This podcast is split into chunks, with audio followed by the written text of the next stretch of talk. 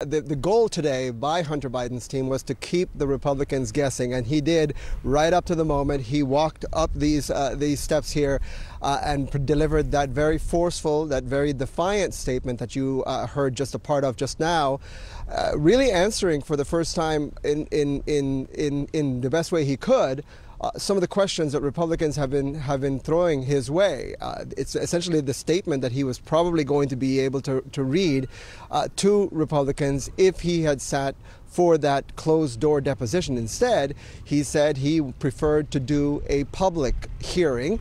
And so he showed up here on the Senate side. The Republicans were sitting over on the House side. He showed up here uh, at what is called the, the Senate swamp to deliver that statement. A lot of it was very, very personal, talking about his uh, personal stru- struggles with addiction, and also defending his father, defending the fact that he says that there is no evidence to indicate or to show that his father benefited financially from any of his very messy uh, financial dealings. Those financial dealings, he got paid millions of dollars uh, working with a company in Ukraine, one in China. Uh, of course, that's one reason why this, this inquiry has been ongoing for now over five years. And of course, John, what makes this even more complicated for Hunter Biden is that, you know, just in the time since uh, the Republicans sent him that subpoena, uh, since, since that time, he has been indicted.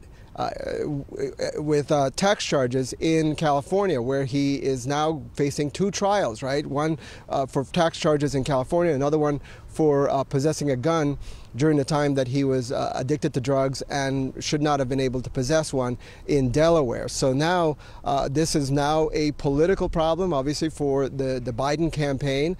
And Republicans have threatened that they are going to hold him in contempt. And so now it's up to them to see what they do next. John? Evan Perez for us on Capitol Hill. Evan, thanks so much. All right, let's now go to Manu Raju, who is on Capitol Hill, as usual, chasing after uh, reaction, uh, in this case from Republicans.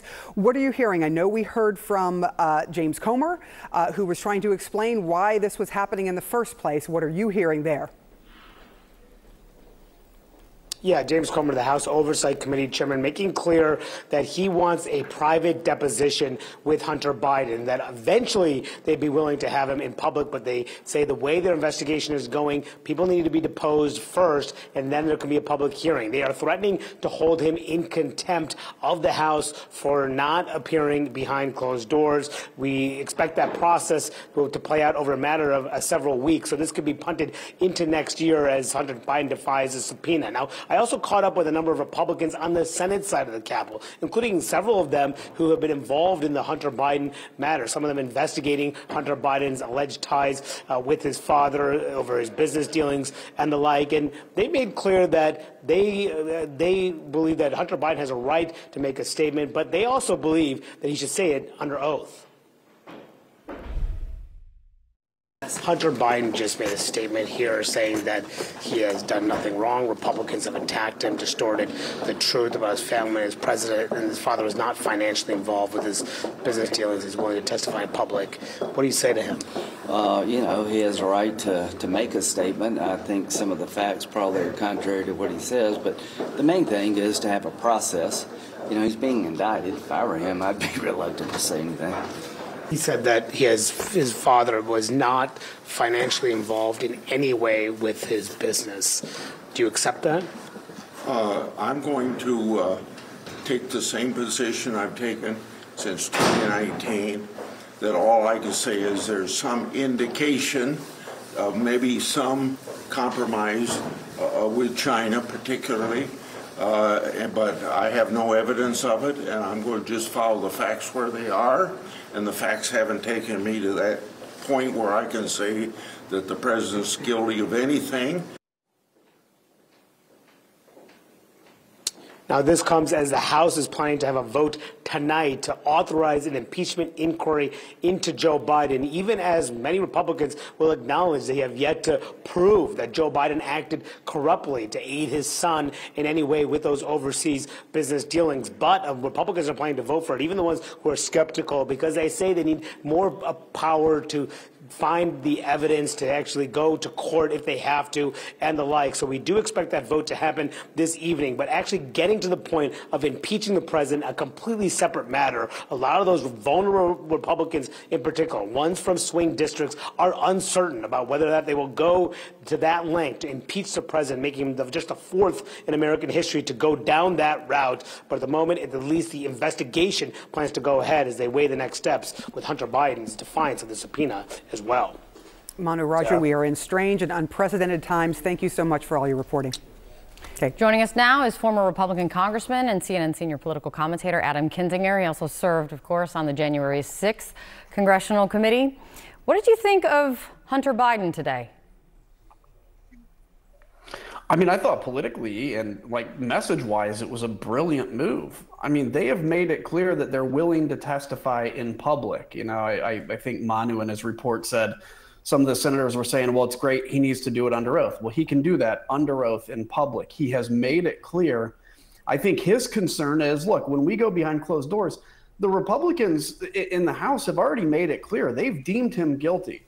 They've deemed the, the president guilty on no evidence. As they've said, no evidence. This tonight, this vote tonight, potentially for an impeachment inquiry, will be the first time in American history that they're using an impeachment inquiry not to get to you know justice hesitate, hesitate but we have to get to justice but as a way to go on a fishing expedition you're going to have all day on cnn these so-called moderate Republicans come on and talk about how, boy, they don't know if he's guilty, but they have to do this so they can get to the answer of some things.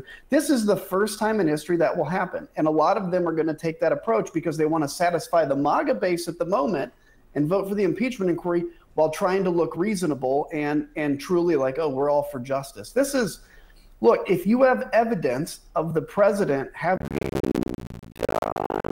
in this impeachment inquiry and impeach him but they don't have evidence of that, and they're desperate to find it because they have determined the outcome before they've even gotten the facts. So, a couple things on that. We heard from we've heard Republicans um, speak out after Hunter Biden made his comments. They're not happy. They're not going to stop their investigation, as um, we know. One thing we heard from Judiciary Committee Chairman Jim Jordan is this. He said when Congress asks you to come testify, you are supposed to come testify.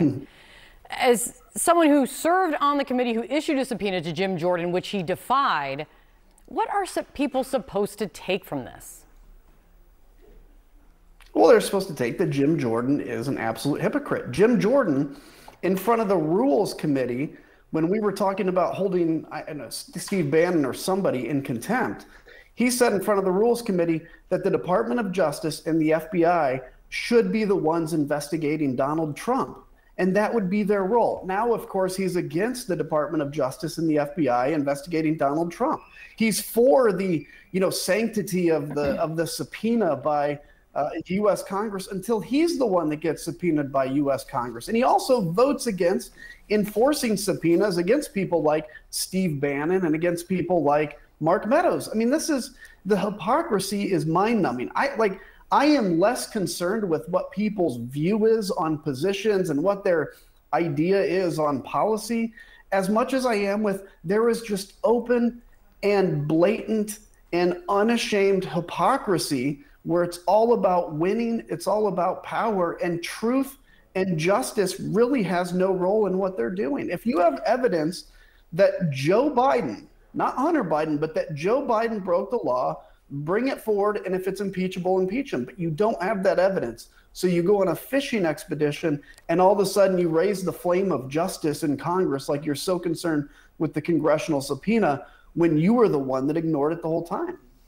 On this vote that's coming to kind of to formalize the impeachment inquiry, um, Tom Emmer, he's the majority whip, he said he probably said it. We've heard it from a few people. He said probably most clearly to reporters. Voting in favor of an impeachment inquiry does not equal impeachment. Do you think there is a scenario where this inquiry is launched and it doesn't end in articles of impeachment against Joe Biden? Look, if I was in Vegas betting, I would put all of my money on no matter what this ends in impeachment. And I said this at the beginning of the year. Keep in mind, Marjorie Taylor Greene, who's now the de facto right. head of the GOP, introduced articles of impeachment on Joe Biden his first day in office before anything was even accused or known. So they've made it clear that they have to impeach him. The base is demanding that, which is why people like Tom Emmer and all these so called moderates are voting for this inquiry because they think, and this is a mistake, you know, everybody made in Congress my whole time there. You think if you give the MAGA base a little bit, they're going to kind of lay off you, and then you can go on other news channels and look reasonable, like, oh, I'm not sure we need to impeach. No, you are enabling the inevitable impeachment of Joe Biden potentially based on nothing. If you come up with evidence, fine. But right now, you don't have that evidence, and you're going to move forward with impeachment. Have no doubt, an impeachment inquiry is the beginning of impeachment. It's not just some, you know, desire to get to the truth.